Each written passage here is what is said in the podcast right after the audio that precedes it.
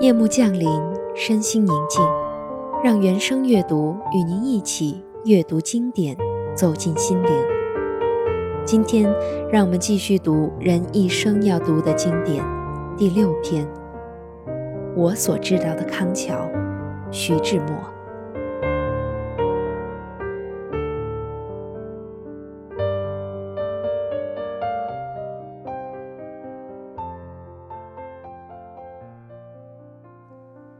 这河山的两岸是四季常青、最葱翠的草坪。从校友居的楼上望去，对岸草场上，无论早晚，永远有数十匹黄牛与白马。静体没在滋蔓的草丛中，从容地在咬嚼。清新的黄花在风中动荡，应和着它们伪宗的扫拂。桥的两端有斜倚的垂柳与荫护住，水的彻底是清澄，深不足四尺，匀匀的长着长条的水草。这岸边的草坪又是我的爱宠，在清明，在傍晚，我常去这天然的织锦上坐地，有时读书，有时看水，有时仰卧着。看天空中的行云，有时反扑着搂抱大地的温软。但河上的风流还不止两岸的秀丽，你得买船去玩。船不止一种，有普通的双桨划船，有轻快的薄皮舟，有最别致的长形撑高船。最末的一种是别处不常有的，约莫有两丈长、三尺宽，你站直在船梢上，用长杆撑着走的。这撑是一种技术，我手脚太蠢，始终不曾学会。你初起手尝试时，容易把船身横住在河中，东颠西撞的狼狈。英国人是不轻易开口笑人的，但是小心他们不出声的皱眉。也不知有多少次，河中本来清闲的秩序，叫我这莽撞的外行给捣乱了。我真的始终不曾学会。每回我不服输，跑去租船再试的时候，有一个白胡子的船家，往往带讥讽地对我说。先生，这撑船费劲，天热累了人，还是拿个薄皮舟溜溜吧。我哪里肯听，长篙子一点就把船撑了开去，结果还是把河身一段段的腰斩了去。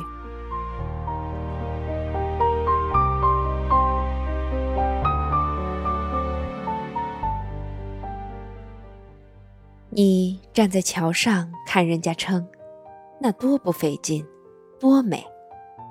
尤其在礼拜天，有几个专家的女郎，穿一身缟素的衣服，裙裾在风前悠悠地飘着，戴一顶宽边的薄纱帽，帽顶在水草间颤动。你看他们出桥洞时的姿态，捻起一根竟像没有分量的长杆。只轻轻的，不经心的往波心里一点，身子微微的一蹲，这船身便波的转出了脚影，翠条鱼似的向前滑了去。他们那敏捷，那闲暇，那轻盈，真是值得歌咏的。在初夏阳光渐暖时，你去买一只小船，划去桥边荫下，躺着念你的书，或者做你的梦。槐花香在水面上漂浮，鱼群的沙闸声在你的耳边挑动。或是在初秋的黄昏，浸着新月的寒光，往上流僻静处远去。爱热闹的少年们携着他们的女友，在船沿上支着双双的东洋彩纸灯，带着话匣子，船心里用软垫铺着，也开向无人迹处去享他们的夜福。谁不爱听那水底翻的音乐，在静定的河上，描写梦意与春光？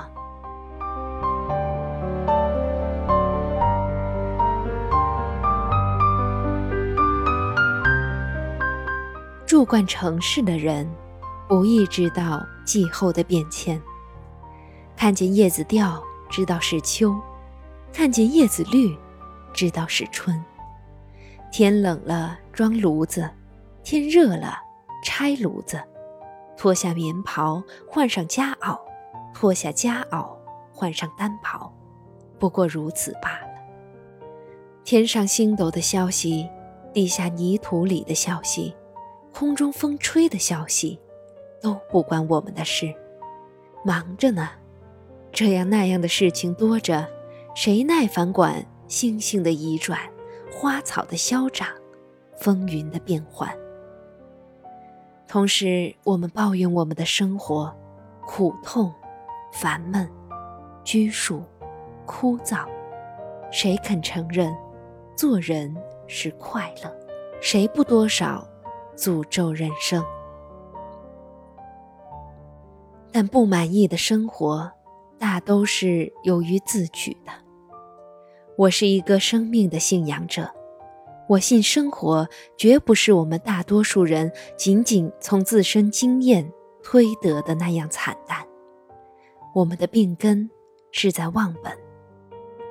人是自然的产儿，就比枝头的花与鸟是自然的产儿。但我们不幸是文明人，入世深似一天，离自然远似一天。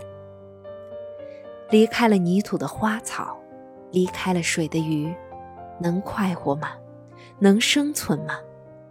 从大自然，我们取得我们的生命；从大自然，我们应分取得我们继续的滋养。哪一棵婆娑的大木没有盘错的根底，深入在无尽藏的地里？我们是永远不能独立的。有幸福，是永远不离母亲抚育的孩子；有健康，是永远接近自然的人们。不必一定与路止游，不必一定回洞府去，为医治我们当前生活的枯窘，只要不完全遗忘自然，一张清淡的药方，我们的病象就有缓和的希望。在青草里打几个滚，在海水里洗几次浴，在高处去看几次朝霞与晚照，你肩背上的负担就会轻松了去的。